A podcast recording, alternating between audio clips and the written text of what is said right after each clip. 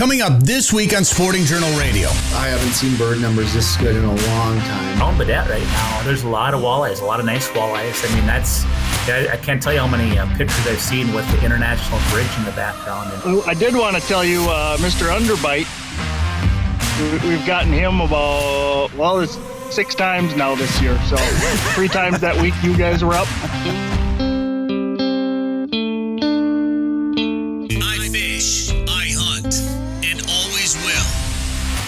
Broadcasting from the Prairie Sportsman Studios.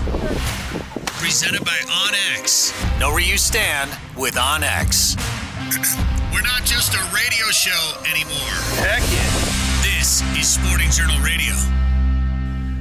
Or you could argue that October's a pretty good month out of the year, but I think I like November better. It is, uh, it's all happening now. Deer hunting is uh, going strong. The rut is going on. Uh, if you can climb into a tree with a stick and a string, or you can go out there and start chasing them around with a gun.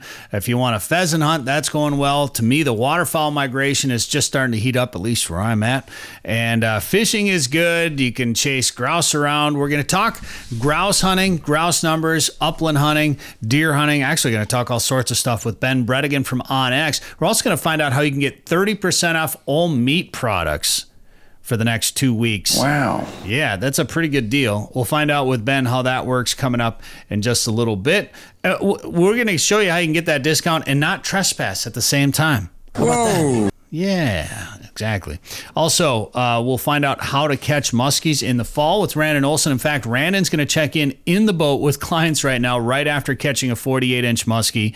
We'll talk to Randon and find out how he's doing it and see if we can't get interrupted by another muskie on the podcast uh, coming up here in a little bit. And Joe Henry will give us an update from uh, the Rainy River and start talking about early ice at Lake of the Woods here uh, coming up later in the show.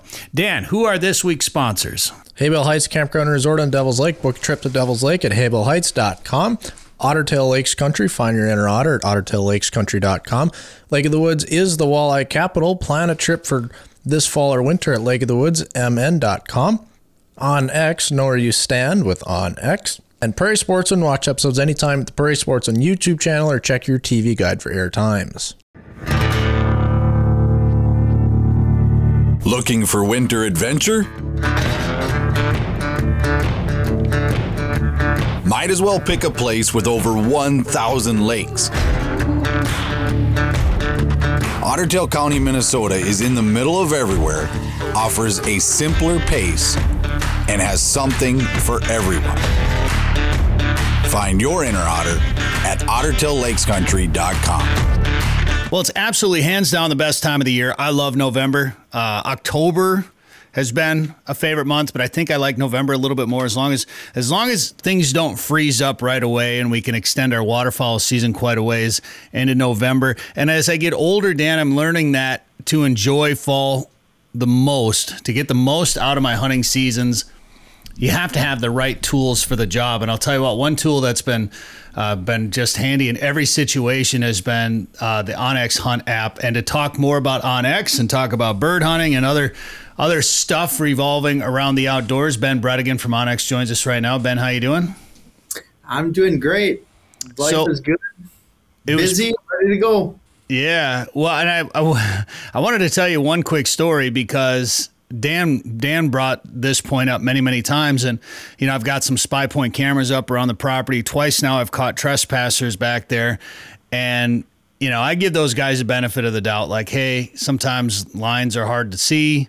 You know, I'll, I'll, I'll give them a chance to explain themselves. If they flat out say, "Yep, I knew I was trespassing," then it's a different story. And one of them did talk to law enforcement because uh, they crossed multiple properties to get to mine. So uh, they ended up having a little chat. They didn't get a ticket or anything, and they apologized and, and up and down. But Dan, as you said, all you have to do is get the OnX app, and you'll know exactly where you are nowadays. There's no excuse to trespass anymore, Ben.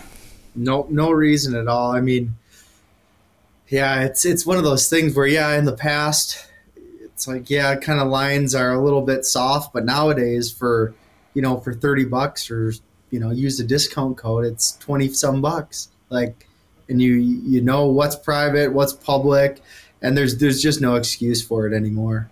I mean that's I- you know, I use it a lot to find public land to hunt or to track down landowners.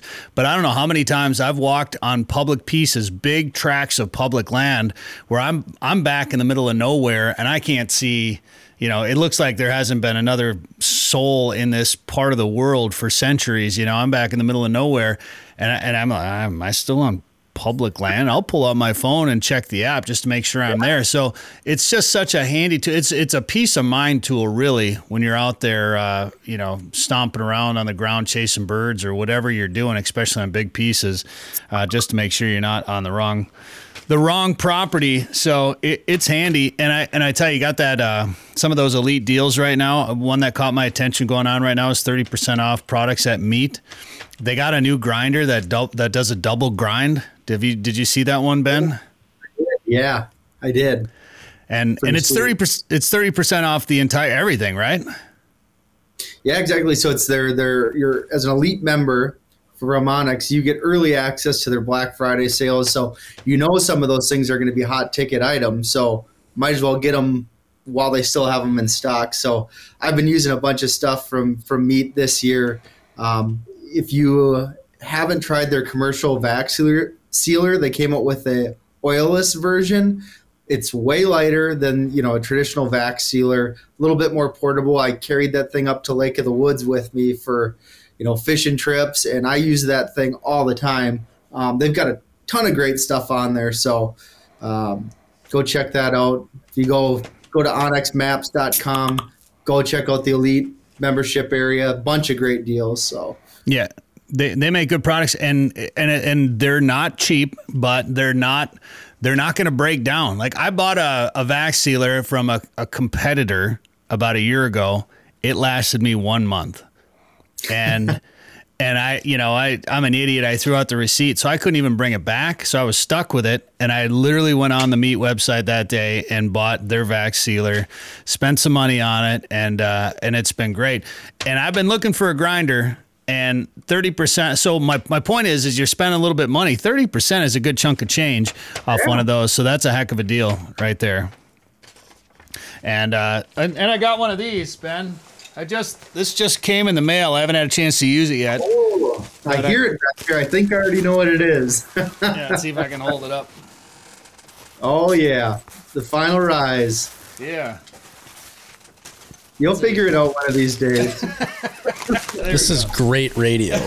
oh yeah Guys listening on the radio think they're hit a dead zone. Yeah, well, watch the podcast on YouTube.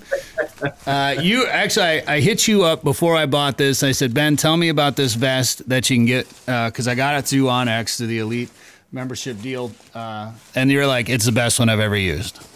Mm-hmm. I've used a bunch of different vests for upland hunting, and and you know they all have their their pluses and minuses, but the final rise so far has been oh, just been fantastic. Uh, made in the U.S. here, and there's you know there's little nitpicky things when you end up hunting birds as much as I do that uh, it's like man this would be nice, this would be nice. So um, a lot of those things I, I talked to Matt, the owner over at Final Rise, and he's like, yep, you know made some little changes and and uh, it's a fantastic system. Well, also deals from Upland Gun Company on there. I've seen you post about them quite a bit. Uh, I'm looking into getting some new boots. I saw 20% off LaCrosse boots on there, 10% off Vortex. Uh, so a lot of deals, and that's just a handful of them that you can get the elite member benefits uh, through onX. So so check it out. Uh, and I got one question. A buddy of mine asked me about this from onX, and uh, so I was digging into it to a, li- a little bit, and I was like, you know what, I'm to have Ben on. I'm just to ask him anyway. He's hunting uh, some property from Atlanta. He got permission to hunt a lot of acreage. And the landowner said, Yep, anything of ours, just go ahead, feel free, hunt it. I mean, it's thousands of acres. So he's like, Gosh, can I can I f- find a landowner and then somehow highlight all their all their property, like all their tracks? And I know you can kind of go in and and you know do some different things. Is there any way where you could where you could take a landowner and somehow just kind of highlight all the property that they own? Yeah, let me. I can pull up my old handy dandy onX here on the computer. I knew you'd have the answer. thought this would be a good one. So that way he he can go from property to property and he can just pull up his onX app and he can he can find out where. Yep, I can go there. That'll work. I can go there. And I know there's different ways of uh, of doing some things, but I figured there'd be a handy way to do it through OnX as well. Yeah, like it's uh, it's something that's super easy. So like let's for let's say for example, uh, let me share my screen with you guys so you can see it. So I'm on the web map here, and let's just say you know I can hunt a number of these different properties. So all you have to do is is click and hit add to folder. I could say, hey, this is I'm going to create a new folder. This is you know Billy's land that I can hunt. So I save it, and it's going to highlight uh, that property. Let's say I can also, you know, this is part of that. I can go click add to folder. Yep, this is Billy's stuff. I can also hunt, you know, this over here. Same thing. You just keep adding it to the folder. So what it does is it, it'll highlight all this land uh, that you can, you know, that you have permission to hunt. So that's that's a you know really easy also you can do you can share content via this. So if you know you're hunting with a buddy and you've got a bunch of waypoints um, i can share that all those markups with that person as well. So you can go ahead and hit share and i could copy and paste that and email it or text it or whatever. So um, that's a super easy way just to to add land and, and have it all highlighted so you know what you can and what you can't hunt. Sure. And actually that's kind of nicer then you know say you could actually group landowners into that folder or you could say yeah i can hunt this 40 here i can hunt this 80 here. Uh, this is a good chunk of pub maybe you're maybe you're going on a trip and you can yep. say this is our this is our november trip to north dakota. Hey hey ben we'll meet in north dakota. These are the properties we're going to hunt. We can hunt you know the johnsons and the smiths and oh this is a really good public piece. You could put them all those into a folder and then i could share that with you yeah yeah exactly. So uh, even you know, george lyle he was out out in western North Dakota, and he an area that I had driven through, and and said, you know, okay, I found a number of spots that looked good, and I said I just added them all to a folder really quick, and shared them with George, and then he was able to go out and and and hunt them. So. Uh, just just streamline the process instead of you know texting individual waypoints, which you know you end up with a string of like 50 yeah. text messages. So there's a, a much simplified version of that. That's very cool. Old George. So did you, did you do some hunting in North Dakota this year? I did. I just uh, just got back uh, not too long ago from North Dakota. Did a little combo waterfowl and uh, pheasant hunt. So Man, I miss hanging birds next to those plot signs. I haven't hunted over there in a number of years now. Uh, may may try to get over for waterfowl yet this year, but how is it for conditions? You know, it's so dry here in Minnesota. How is it in North Dakota, and how are bird numbers? You know, it's it's definitely dry out there. Um, it was a lot of sloughs that I haven't seen dry in a long time were dry, um, but at the same you know at the same breath. Um, this time of year, I actually don't mind it because it kind of concentrate concentrates birds early in the season when you're looking for you know little little areas uh, to maybe you know hunt a little slough or pothole or something like that. It, you know, it's definitely tougher, but this time of year it congregates the birds. Um, allows you to you know run some unique spreads on water if you want where you, you know you can put full body decoys along the shoreline that kind of thing so that's fun um, but yeah, definitely dry. In terms of the bird numbers, um, you know, we had that cold snap about a week ago out there. Um, there was a bunch of snow in Saskatchewan and Manitoba, and that, you know, we were expecting to see some, a bigger push of birds, but it, it really didn't come to fruition. It must not not have got as cold up there as as thought. So um, there's still a lot of birds north. I've heard people have been shooting them in Canada still. So you know, the next week or two, that's kind of when things I think are going to really kind of pop off over there. Yeah, that cold front that's coming next week, I think that is going to push a lot of birds. Uh, I think it's going to be a, a, good week for everybody. Good week for people deer hunting, uh, waterfowl. Hopefully, we'll get that push. I, that's usually when I expect it is that first first week or two in November. I feel like historically that's kind of the best migration for my part of the world. Anyway, that's when uh, a good push of birds start coming through, and we could use it we don't have a ton of them, and I don't know if it's because it's so dry. We're just again the birds are concentrated on the big water, which is fine, but uh, it gets pounded by hunters. So you got to get to the ramps early if you're going to hunt out of a boat, or you know a lot of times you got you got to get on the water and get on a get in a boat to find some of those birds. So uh, we could use a little bit of water. And Ben, though, when you are on the body of water and there aren't any other ponds or lakes around, everything else is dry. Birds do want to get in there. They're congregated and they want to get in there so bad that they fly while people are standing in the decoys, like Wade Shoemaker.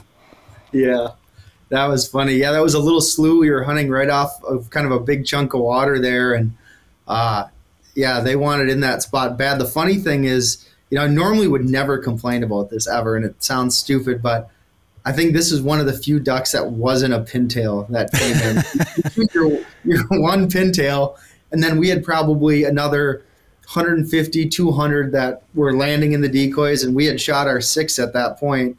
So we were just, it was just kind of a, you know, sightseeing expedition. You get already, and it's like, oh, those are just pintails. Dang it. I, saw, I sat and stopped and said, like, huh like I don't think I've ever said that before. yeah, well, I you know, and I think a lot of people have said that this year. From from what Dan and I have both have heard is that there's been a lot of pintails, and a lot of guys, even in Minnesota, have shot a lot of pintails this year. And I don't know if numbers are are actually up or if it's just something weird with the mi- migration or not. But I feel like people are seeing a lot of pintails this year. Yeah, a lot of, a lot of, for some reason, a lot of specks and a lot of pintails. I've seen more specks than I have in years up here. So it's it's kind of fun. I enjoy it. You know, it's. I remember when I was a kid, it was that elusive pintail, or even younger. It was like, oh man, there's a pintail. Like, well, I hope to get my one this year, much less like one per day. So it's fun. It's you know, anytime that ducks are doing it right, I don't really care if I'm shooting at them or not.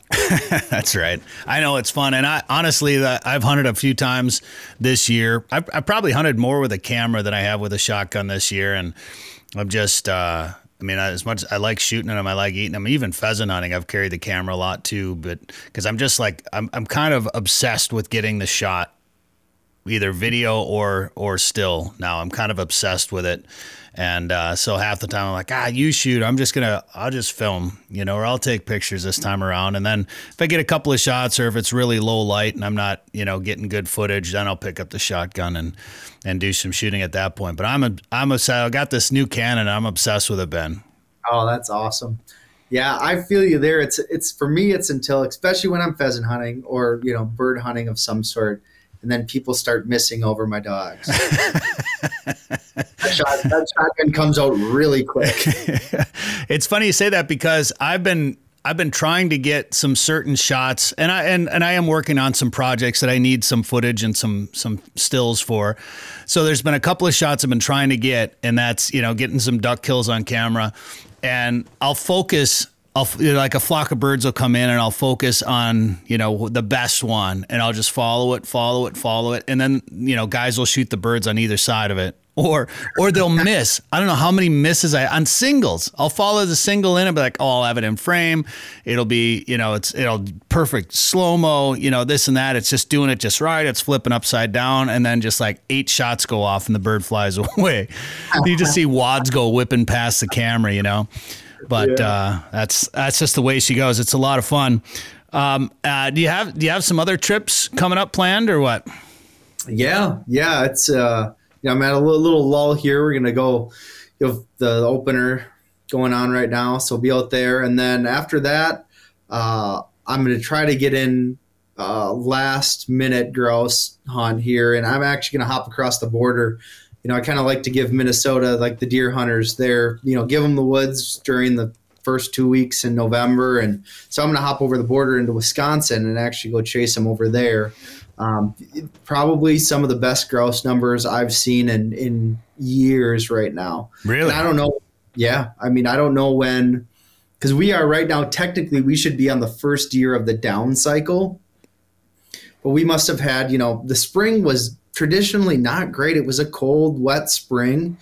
So theoretically, the numbers should have been down, but kind of what the thought is is those birds maybe just delayed, uh, Catch, you know, yeah. nesting a little bit, and and then we must have had the right conditions because I have I haven't seen bird numbers this good in a long time. So, mm. and I don't know if we, you know, if we might not see the same thing for for 10 years, nine years, and who knows what it's going to look like then. You know, a decade is a long time. So, um, I'm treating it like, hey, this is the last, these are the best bird numbers I'll ever see.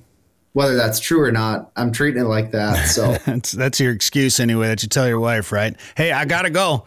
Could be the best. Could be the best of my life, honey. Gotta that's, go. That's a good thing for any hunt, right? Like, hey, I today. I got a feeling. You know, and I've heard a lot of people say that grouse numbers are pretty good this year. And when I was in Saskatchewan, I saw a few up there. And then um, uh, one hunter has told me numbers were down in his area. Otherwise, I've heard pretty positive things. And actually, Dan and I went on a little adventure with Corey Loeffler a couple of weeks ago. Oh, we gosh. Went, yeah. we went walking through the woods, and ultimately, we were going to duck hunt. Uh, but we had to trudge through some really thick brush in in uh, northern Minnesota, and we ended up putting up more. We well, we never made it to the water. We'll just say that right now. We never made it there. Uh, but we were a little limited on time, and it was a little harder getting through the woods than we thought it would be. But we ended up putting up, putting up a bunch of grouse. Now, we didn't really see them uh, you know, which is typical. And we put up a bunch of woodcock actually, and my brain was not on woodcock mode yet. And I flushed one in front of me, and I just kind of, I, you know, and this happened to me actually, Ben, the other day. Uh, I was hunting with my brother and another guy in western Minnesota. We were in the prairie, and we were actually hunting a, a waterfowl production area, pheasant hunting, and we were going around a willow thicket. My brother was on the far side, and we were putting up some pheasants and whatever. And all of a sudden, I, I hear my brother yell. And by the time my brain comprehended what word he yelled at me, this woodcock was at eye level, about six feet away from me, coming right at me. And the same thing, it was like in slow motion. Like I, I was I was you just like once a year I see woodcock here in the prairie in western Minnesota and this was the, apparently the one time. So I had a my brain had to switch gears. And by the time I, I had figured out that that's yeah something I want to shoot, he was getting out there, and I took a long shot at him and missed. But I watched him. He flew about hundred yards and then dropped into a, a small cattail slough. So turned around, headed back, went straight after him, put him up on the edge of the slough, shot once, missed, shot again, and he kind of fluttered, flew a few feet, and then landed awkwardly. And I was like, okay, I, I, I think I hit this bird. I think yeah. so. And so uh, I had Tiny and then this other guy my buddy was with, and we headed deep into the middle of that slough and put up a couple of pheasants out of there. And then all of a sudden I could hear like a wing flap or two, and my dog was right on it. And I walked up, and there, buried as deep as it could go, was that woodcock. And mm. so I shot a shot a woodcock in the prairie. Other than we filmed an episode of Prairie Sportsman around Brainerd a couple of years ago with uh, Matt Soberg and Hank Shaw, and shot a couple of woodcock there. But that, other than those woodcock, I I couldn't tell you the last time I shot one. And to shoot one out here like that, I think is is pretty unique. And they don't they don't have a lot of sense. So I was actually kind of impressed that Tiny found that bird, but I'm guessing it just had a, a little bit of movement. She probably heard it, I suppose. Yeah. Uh, but found it buried in those in those cattails. But uh, the old the old elusive prairie timber doodle. I would if I had to make a living on hunting doodles on the prairie, I would be poor. I I chased one a couple years ago out here. I, I was out hunting pheasant hunting by myself, and I've put one up out of this willow thicket again, and it flew again not far to another willow thicket.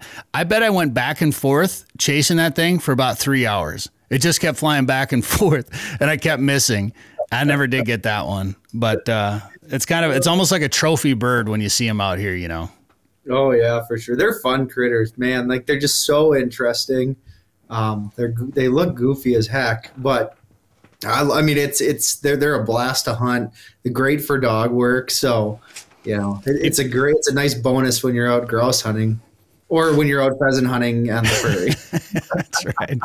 Yeah.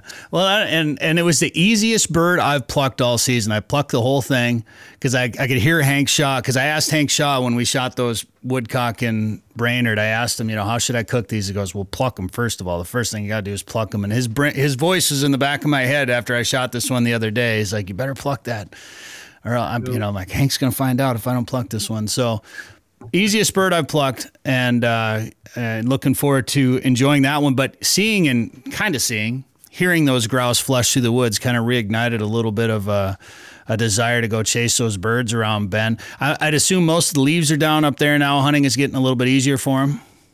Yeah, hundred percent. Yeah, all the leaves should be down now. Um, woodcock, I would say, you know, you might catch a straggler or two hanging around, but it's pretty much just going to be uh, grouse hanging around now. So, um, yeah, it's it's prime time. Like I say, I like to give deer hunters a little a little time so you're not interrupting their hunts. But uh, you know, after after even like even in the third week of the season up north, you start venturing around. Also, I don't want my dogs to get shot or you know yeah. have any confrontations. But um, you know, you can hop over to Wisconsin. Their you know their deer season doesn't open until the third weekend in November, so um, you can go hunt over there. But if if you're wanting to do a little grouse hunting, man, this is the this is the season to do it. It's so hard to decide what what to do because this time, especially this time of year, it's so good. Like the rut, I know you got some rut reports coming out from onX, and so I'm probably going to sit in the tree a little bit. Uh, waterfowl is going to get going right now. It's a tough time to decide what to do, Ben.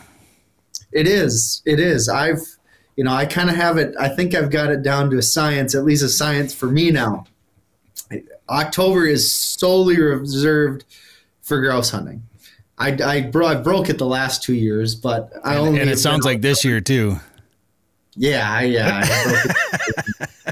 yeah dang it. Uh, I'll try to make a trip out to, to North Dakota as well, but I try not to hunt pheasants until November because, heck, we have November, December, January to hunt pheasants and, and uh, really October to chase after grouse. You know, give a, a week, two week gap early November for deer hunting and then it's back to, to roosters and and start traveling and hunting quail and all this sort other species. So, but October is for grouse. You need to and put yeah, you need to put together a master class on scheduling your hunting species, like planning out your fall a little bit. Yeah. Uh, you did a bunch of master classes with onX. Can people go back and watch those now? Yeah, for sure. So if you go to our YouTube ch- our channel, uh, onX Hunt on YouTube, uh, put on a number of good master classes. Uh, we did scouting and hunting for ruffed grouse and woodcock, uh, pheasants, quail, uh, ducks, and geese. So, you know, they're great. We've got we had a number of great guests from you know Corey Loeffler, familiar face and voice around here. Um, Tom Carpenter from Pheasants Forever, he came on and helped us out with the the pheasant one. Chad Love of Quail Forever, he was on as well. So um, some really really knowledgeable folks. Uh, actually, we did another one on prairie grouse, uh, Huns, Sharpies, etc. with um, Tyler Webster and Marissa Jensen. So just like some people that really really know their stuff. So it was it was fun to get a chat with them, and they were received very well. So if you want to go back, you know, there's there's the Quail Masterclass hanging out right there. So they're about an hour and a half long, tons of information. I said, you know, if you're wanting to learn more, I would suggest checking those out. All right, Ben. Well, good luck the rest of fall. I want to have you back on in December. We're going to be in Alaska, so I'll get some. Yeah, I know. I can't wait. Have you been to Alaska?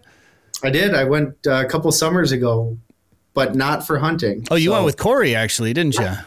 Mm-hmm. Yeah, that looked like no fun at all. That trip, by the way. No. I, am jealous. That's I know that he goes up there and gets that salmon. Uh, I've I've been able to. Uh, he's cooked some of that salmon uh, for me. I'm, I'm, gonna have to get back up there and do some fishing. But I've had waterfowl hunting in Alaska is number one on my bucket list, and we're going to Kodiak Island here in December, and I'm jacked. That should be an awesome time. I've had some coworkers and friends that have done it, and yeah, it's it's a bucket list trip for a reason. They've got they went to Kodiak. What did they tell you about it?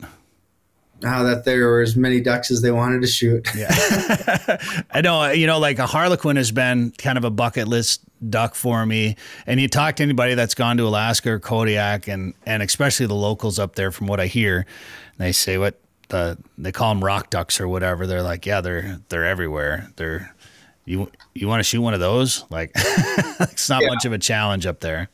Yeah, exactly. So, especially with those Harleys now, um, I believe that they shut the state of Washington shut hunting down for Harlequin this year. So, Um, I am pretty sure the only place you can go now is Alaska. You might be right on that. Um, So Yeah. Well, hopefully we'll see. I know some guys went and did the same trip that we're doing last year, and I think they shot 15 different species up there. So I'm just, ja- you know, like the duck hunting, honestly, it's a duck hunting trip, but the duck hunting is just the bonus. I'm just excited for the adventure. It's like three plane rides, and we're going to spend two weeks in Alaska. Uh, this will be my first trip to Alaska. So, and I, I'm going to be recording a lot of, I, I bought five hard drives for this trip. Like I, I plan on, plan on filming a lot and, uh, you know, uh, probably filming way more than I need to.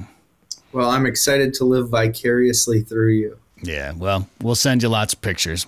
All right, uh, let's talk again in December. Anyway, I know you got some late season uh, hunting trips planned, and uh, we'll talk about some late season uh, some tips. And if you're planning some trips to go other states when our season's closed here, where do you where do you go? What do you do? The hunting season doesn't have to end, so we'll talk to you more about how you plan for out of state trips coming up in December. Ben Brettingen on X. Thanks for the time today on the show.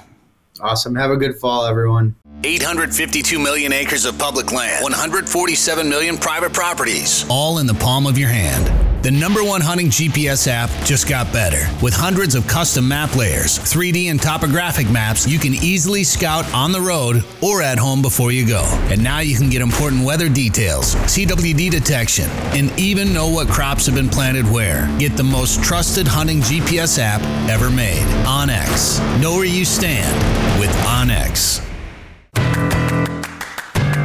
Ice fishing season is here. This winter, plan a trip to Devil's Lake, North Dakota. Not only will you have the chance to catch their legendary perch, but this year, Haybale Heights has been catching big walleye after big walleye. And they're doing it from a mobile, comfortable SnoBear. No matter how cold it is outside, you're warm and toasty on the inside. Learn more and book a trip today at haybaleheights.com. That's haybaleheights.com. Well, here we are in the middle of hunting season. It's my favorite time of the year. There are still guys catching fish out there, and I, I every day uh, Dan and I talk about it. Gosh, we should probably go fishing today, and then we either get too busy with work or or I go hunting, and it just doesn't work out. But uh, what what ends up happening for me is I'm going to hunt until ice fishing season is here, and then I'll probably get excited about fishing again. And to talk about ice fishing, Lake of the Woods, uh, Joe Henry from Lake of the Woods Tourism is going to join us right now. Joe, how you doing? Well, I tell you, we are talking ice fishing, but I will say there are a lot of deer and a lot of big deer up at Lake of the Woods with hundreds of thousands of acres of public land. So I would just say to everybody, if you don't have a real good spot to go deer hunting, there's a, a real good opportunity to start a deer hunting tradition up at Lake of the Woods.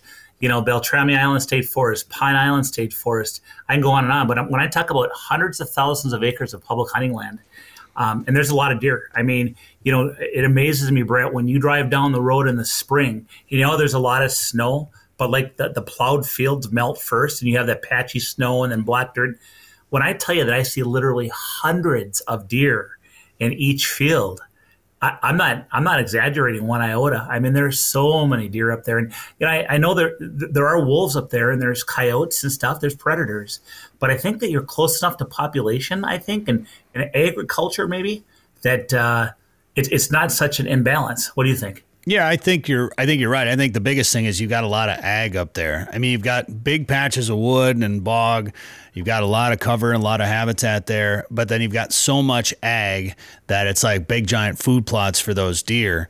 So there's uh, there's a lot of habitat, a lot of food, and a lot of cover. And yeah, you've got some predators up there, but you've got so much uh, so much habitat and food for them that it uh, that it allows, I think, for big populations. And of course, you got guys that deer hunt them up there too, and they got a lot of areas that uh, that guys chase him around. But yeah, there's there's a, you know tons of public land where you can chase them around. It gets a little thick up there. I went on an adventure up there recently through some of that public land, Joe, and uh, I mean there's actually a lot of trails. I was actually kind of surprised that there's a lot of walking trails and and I think maybe some ATV trails maybe through some of those some of those woods that you can get on and walk for miles on. But when you when you head through the middle of it, sometimes it gets a little thick.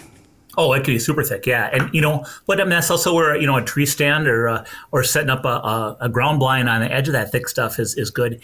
You know, um, what and those trails are what makes the grouse hunting so great. Not only do you Oh, have yeah. public land, but then you got you know trails to walk through that thick stuff if you don't like you know being a bushwhacker and uh, because it is that that stuff is thick. It's thick, thick, thick. But that's also what produces good cover for all the wildlife. That's right. Yeah, and uh, so a guy could go up there and do some casting, blasting, and then get ready for early ice.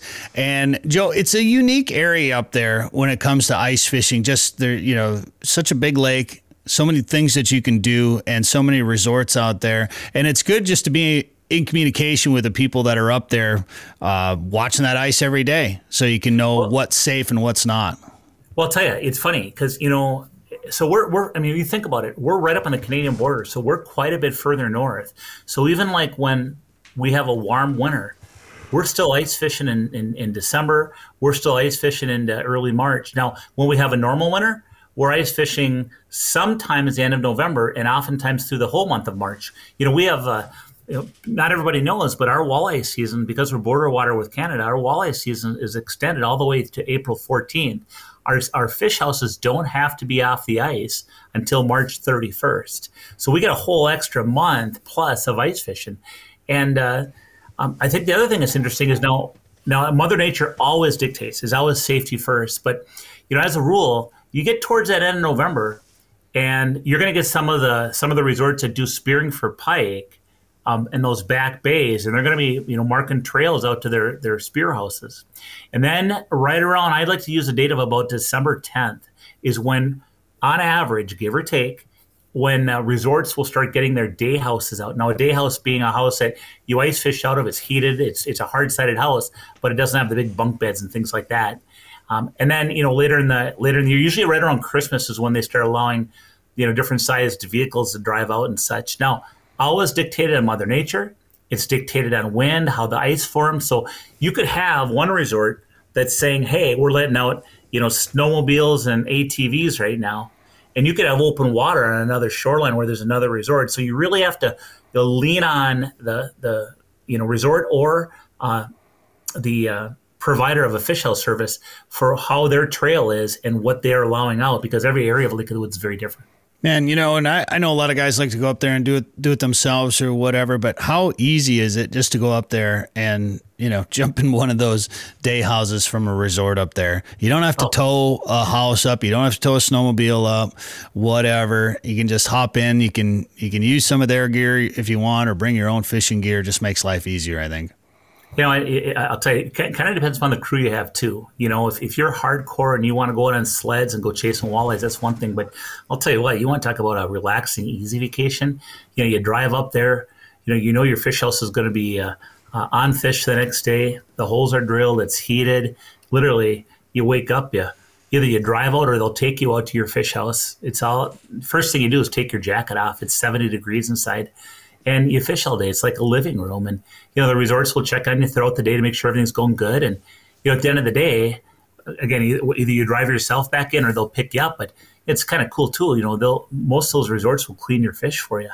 And uh, your job is really to go to happy hour or go back to the cabin and enjoy your friends and family. I mean, that's kind of how it rolls. Well, then the other thing that's interesting is, you know, if you're staying at a resort, a lot of the resorts that have a, a restaurant, they'll They'll cook, cook your it. fish. Yeah. And it- it's for a small fee.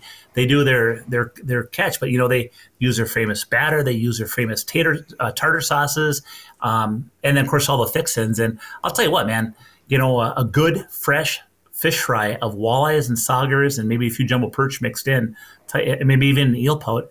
Nothing wrong with that. Yeah, nothing at all. And I will bring, you know, like I'll bring my rods and my electronics and I'll bring my jigs or whatever that I want to use. But it is is nice to jump in a heated house. You know, a lot you know, a lot of times get transported right to the house for you. Especially on, on a lake like and for me that's a six hour drive. So it's not like I'm on that lake every day or fishing it, you know, multiple times throughout the year. Usually it's one or two trips up there each year and it's just nice for me to jump in a in a Well, house that's ready to go. Well, hard sided house too. You know, if if, if it's Yeah. a forty mile an hour wind, it sure is nice being in a hard sided house. You know, yeah, it, it just it makes life so darn easy. And, And, I, and I've been is- and I've been on Lake of the Woods for that when it's been blowing like that in the winter. Well- and you go outside and it's like the frozen tundra. You can't see anything, and you go inside and you're in a t-shirt because it's 75 degrees. Well, I'll tell you what. It's also nice. It's where it's nice to lean on the resorts. You know, if uh, if there's really like if there's a blizzard coming in or something, they're going to pull you off the ice early. They're going to lead you off, and, I, and I've, I've, been let off in a caravan before, but they got your back, and that's the bottom line. You know what? Uh, I'll tell you the other thing that's kind of neat going up there. You know, there's that local ta- uh, tackle company up there, uh, Tom's Tackle, and they make ice fishing gear specific to Lake of the Woods and that stained water, and you know just seeing the variety of lures you have when you go to the different bait shops or the different resorts um, that you don't have everywhere. Have you noticed that? Oh yeah, I well, and when it's somebody local making the tackle, they're making stuff that works on, on the, their local lake. So he's making stuff specifically for Lake of the Woods up there. Exactly. Yeah, and there's some summer tackle there, but I mean the ice fishing stuff they do is, you know, things you maybe have heard of like the stop sign. Uh, the stop sign. Oh yeah. Yep. And how about how about the pink charmer? You know, I mean those are all very very. Uh, the, the, no, those are names associated with Lake of the Woods, but they're coming from that small tackle company. Hey, don't get me wrong. The other tackle, the other tackle, I use all the tackle. You know, the I won't go on and on because I'll miss one, but I use it all and it all works up there. But they, they use some things specifically you know, with rattles, with shapes, with colors that are very specific to that stained water. And sometimes that's a, a nice little edge. Well, I, I, remember one of the first trips I took up there, somebody was catching all the walleyes on a stop sign. And I'd never heard of a stop sign before. I was like, what? I don't know what this is. So I remember the next year, I think on my way up, when we I think we stopped in Greenbush. That's where I started my search for the stop sign. And every every place we went along the way, I stopped and looked for for one of those stop signs, and I finally got one and caught fish on it up there. Well, it's interesting, you know. So just and again, this isn't, but but this small, small local company just kind of unique because they have a huge trailer. What they do is they they drive around and keep the local area down to Red Lake and, and kind of a, but they keep that the local bait shops within a certain geographic area kind of stocked with tackle.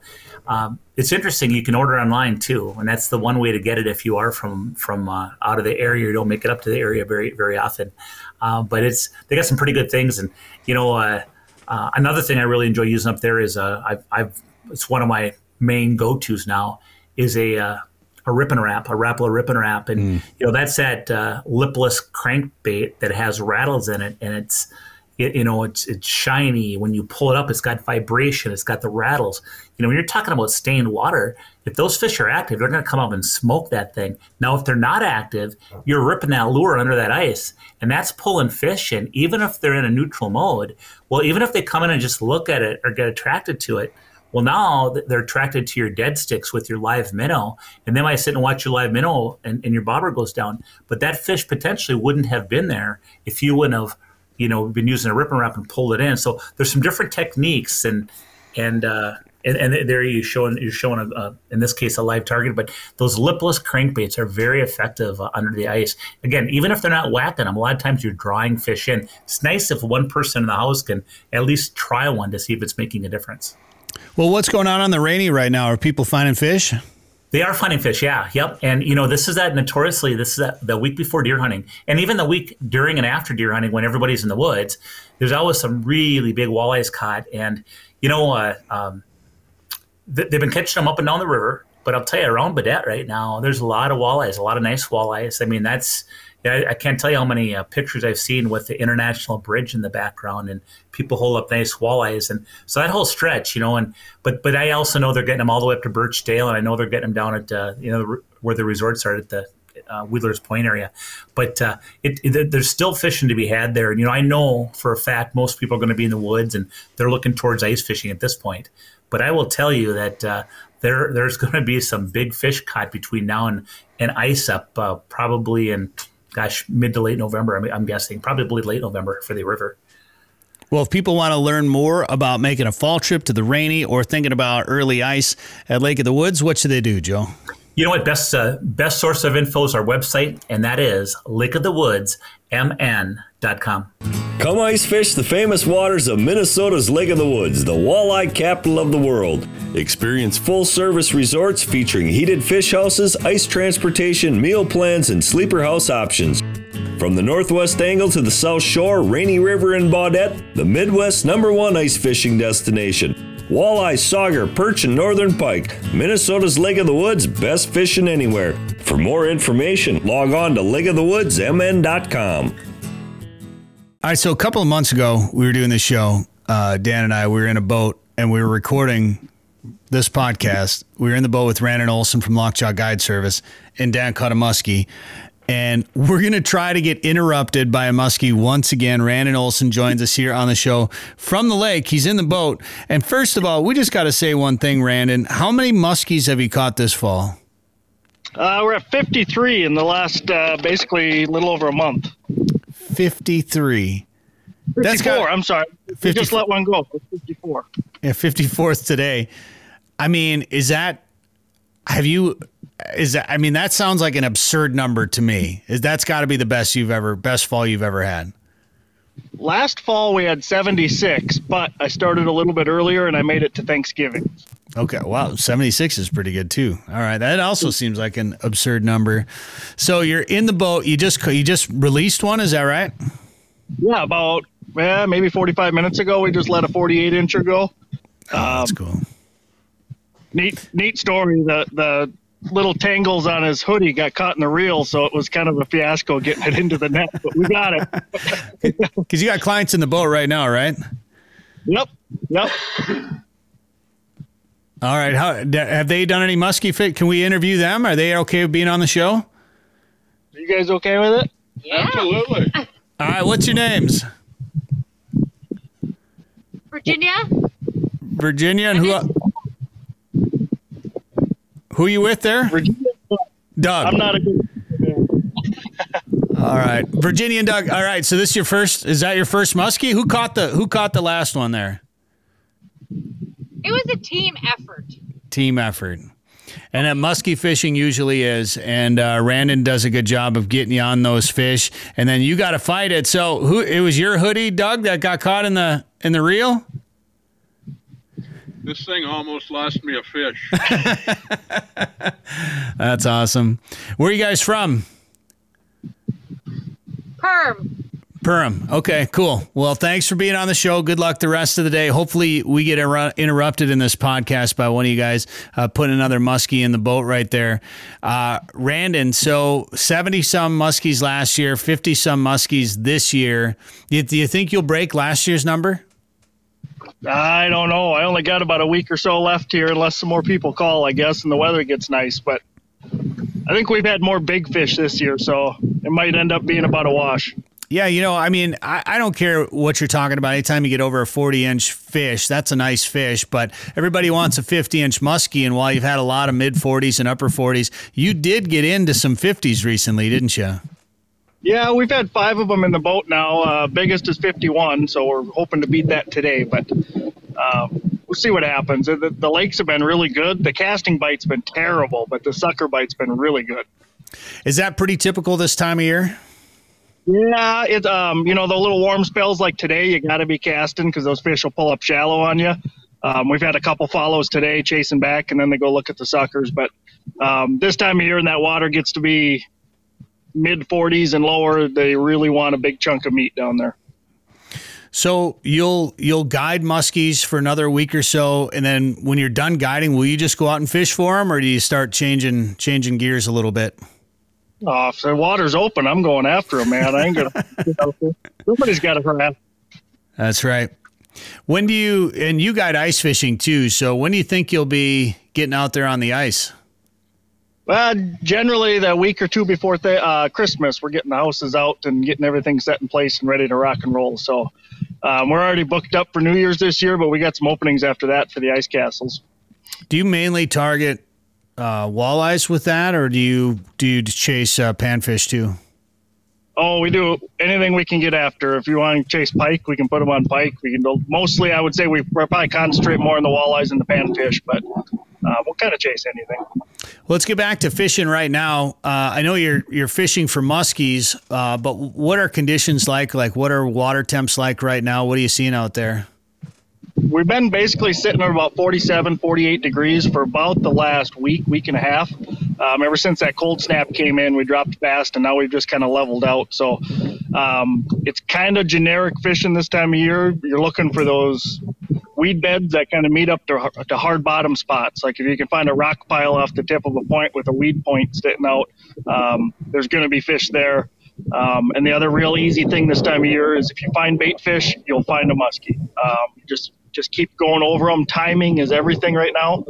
Um, the feeding windows are short, but they're intense. So uh, three days ago we caught four muskies and they were basically one and two you know one and two right away and then we went about two hours with nothing and then we caught two again right away again so short and intense feeding windows you just you got to be in a spot with multiple fish on it and be ready to go when they're going How are they relating to uh, majors and minors? So about a week and a half ago they flipped the switch on me and they're going nothing but ma- majors and minors. So the in-between times are pretty dead. Um, you're seeing fish they're just not quite ready to rock and then you hit a major or minor and they're going nuts. So be on your best spots during those majors and minors. If you were going to go walleye fishing tomorrow, what would you do? I went walleye fishing yesterday and zeroed, so I don't know what I do. Whatever. Well, that happens sometimes, even to the even to the guides. That's right. All right. Well, uh, I'd probably focus on those deeper stretches of shoreline. Um, same kind of thing. If you can find bait, you're going to find some fish, um, and just slow down. I know. I think people want to get a little fast this time of year. You just really got to slow down. oh, you're not you're not trolling at four miles an hour this time of year, Randon. No, not this time of year. We're cutting it back, maybe three. Gosh. Can you wa- do you have people water ski while you're trolling for walleyes ever, or uh, we might have to try that next year. Get the knee board, the water ski. man? All right. Well, we'll let you get back to your clients there. Uh, have you marked any fish since we've been on on the show? I have not. We're we're getting we're still probably 50 yards away from the. We had a little three pack in here earlier today, and I'm I was hoping they'd get there in time, but I don't All right, know well- if we're gonna make. Well, we'll talk real slow for Yeah, the next keep going. Make small talk. 50 yards because we got to hit that. We got to keep you on here while you're going through that that spot. Do you maybe have uh maybe have Doug tuck his uh his hoodie strings inside his hoodie? Already and pre- did. Already did. That's awesome. Have you? Yeah, I was trying to net that fish, and I'm like, reel, reel, pull it in, pull it in, and couldn't figure out why I wasn't getting any closer until I got it in the net and looked back, and the handles are all messed up. Was the rod in one piece at least? The rod was in one piece, so that that helped tremendously. Did you tell him that I broke a rod? Well, yeah. Set the hook like you're gonna break the rod. Okay. Snap. I did say set it like you're gonna break the rod net. Oh, oh, you didn't want me to actually break it. My bad. Sorry about that. So you put the one in the boat today. Have you have you been seeing a lot of fish? Yeah, we're about what are we at today? I don't know, nine or ten fish we've seen. Something like that. Um, they've been fairly active. We just haven't. We just got that one to commit so far. That's it. But So all big fish too. yeah, we haven't seen any real small ones. They've all been pretty dang big. So we're hoping to burn through what I got left in the in the live well here for bait. Are you keeping an eye on your prop? Uh, the one we caught came up to look at the prop. um, we actually we seen it back there in the LiveScope. We reeled a sucker up. It kind of moved on a little bit, ate it. We got all set up, just about to set the hook, and it spit it out. And then we uh, doubled back, and he ate it again, and Oh wow, that was that was the the big mistake he made that time. I love cooperative fish. What are the suckers named today? Uh, what was that one named? Consuelo. Consuelo. Oh, all right. What what did what name did we have? Gary. Gary and Larry. Gary Larry, and for left or something. Consuela. We need to be more creative in our. Well, I don't know. We caught fish. We did catch fish. That's very true. Uh, all right. So do you, do you? I know you make a lot of your own lures, Randon. You need to make some sort of. Uh, uh, what's the name of the the uh, the one with the musket ball? Oh, uh, Tinkerbell. Tinkerbell. Yeah, you need to make some form of Tinkerbell that hangs off your prop. Something that's got a little more attractant to it. What? Right. Bring all the fish in. I got a little six-inch sucker hanging right by the prop now. I learned my lesson. and just hang them right off the back of the boat. That's like it's prop wash, right? It's kind of like fishing in the prop wash. yeah. Sure. All right. How close to the spot are we, Randon? Uh, we're just about there. All right. the anticipation is killing all of our listeners right now. All right, Randon Olson Lockjaw Guide Service is with us right now. He, you saw three fish in this spot earlier. Yep, yep. We had uh, the one followed for I don't know what it was, 20 minutes or so. Um, just wouldn't quite commit, so we're right in our minor right now. 326 is moonrise, so we're about it. I don't know, 10 minutes away from that happening, and we're ready. We're ready for them. That was my next question: is where we're at for majors and minors. We're in a minor right now, and to set the scene, if for those of you just tuning in, you're you have two suckers behind the boat. Yep. And tell tell us how you rigged those up. Kind of see one of the bowers. I'm terrible at the cameraman, man. There it is. There they are. So Uh, you've got basically, it's a quick strike rig. Um, I got a second rod here.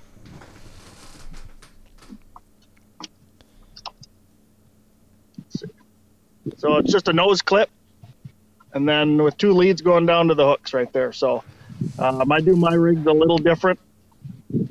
Are you laughing at my camera work? I'm ter- it's like driving. It's like the opposite of driving a tiller. I'm trying to go the other way with it.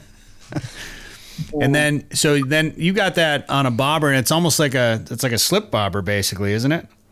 Yeah, I like to run slip bobbers. Um, big reason I like bobbers is when I troll back up on that fish, I can see that bobber. You know, that bobber's at least whatever I set it at, eight, ten feet above that fish. That way I kind of know how much line's out and I kind of got an idea where that fish is going, what direction he's heading, um, and make sure I get the best possible angle on him to set the hook. All right, I'm just waiting for one of the bobber one one of the bobbers to. Yeah. I know. Man. All right. Well, I don't know if everything will strike twice or not, but it'd be pretty cool. Yeah, that would be pretty cool. Well, people can go back and watch our show from uh, October. We, when were we out there? October. Right after Dark Opener, so it probably aired September. I don't know what day was Early- Duck Opener. I don't know. September 25th. Either the last week. I don't remember. It's show like five twenty five or five twenty six. It, it's titled Muskie Fishing on Air. You can find it on uh, sportingjournalradio.com or our YouTube channel. Like, subscribe, share, and comment, please. Check it out on YouTube, Sporting Journal Radio, and watch us catch, catch a muskie on the podcast. We have a full video of that coming whenever I have time. At some point. That's right. it's coming. I promise. I, I- I did want to tell you, uh, Mr. Underbite, we, we've gotten him about, well, it's six times now this year. So three times that week you guys were up. Three more times since then. I'd like to do a study on that fish's brain. Oh, it's very Like, small. Well, either that or it's just ginormous because it knows it gets a nice Free sucker meal. every time. and released. Yeah. Yeah, we caught. It, he was. It was so funny because I ended up setting the hook on this fish and fought this fish and brought it in. And as soon as it got in the net, Randon knew what was. What are they? 40, 47 and three quarters. How big is he? Yep. 47 he, and immediately he goes 47 and three quarters now i know when you fished long enough for a certain species you can eyeball and pretty much get it pretty close to a measurement except, especially somebody like you Randon that's in the boat every day catching these fish every day i'm like well that's that's pretty good like but man so the three quarter part is what threw me off i'm like 47 and three quarter like you'd say oh it's a 47 or that's a 48 or whatever 47 and three quarter and you knew it because it was underbite and you could tell because it had a, a pretty significant underbite with his jaw, and you had caught that fish the day before. That's crazy. Yeah, he's uh, he's added some weight. He's probably about 10, 12 pounds heavier now than he was when we got him. Holy smokes, jeez! And that's so- Because he keeps eating all your suckers. That's why. six times this year. Six. That picture of Scotty Brew that you showed, that was him again. That Oh, it him was? about a week. ago. yep. Oh yeah. He gained quite a Oh, bit look at weight. Look at It doesn't even look like the same fish at all unless you pick up on that, that mouth. Holy smokes! Fatty. I thought that was Scott in that picture right there. When did you fish? When did you get a chance? Did you fish with him and Kyle, or did uh, just Scott come out? Or Uh, it was Scotty and Adam, and Adam took the first shot, and it ended up being a northern, so he wasted his turn. was it a good northern at least? Know, I think it was a 34 or 35 incher, so it was Okay. a nice one. But Nice. That's a that's a good fish right there, man. I can't believe how much heavier he is. That's insane. Yeah. So six times this year that you've caught him, but you had caught him like 14 times by the time that, that we caught him when I was with you. So you, he's he's got to be up to close to close to uh, 20 catches. Yeah, he's right in there. And uh, kind of interesting story. A guy had reached out after I posted Scotty's picture and asked me. He said, "Is that underbite?" And I didn't know anybody else knew that fish, but he said he caught him three times this summer alone. So Well, tell me that catch and release doesn't work, right? that's right. Man, that's amazing. We sh- we should just do a Prairie Sportsman episode just about underbite, just to see and put it out there, just see how many people have caught that fish. Man, that's pretty cool. All right, well, Randon, we'll let you get back with your clients there. Uh, good luck to you guys in the boat today. Lockjaw Guide Service, uh, Randon Olson. Thanks for the time today on the show. Thank you, guys. I'll make sure and send you some pictures if we get one here two minutes after we hang up. That's probably what'll happen. Call back in. Exactly, yeah.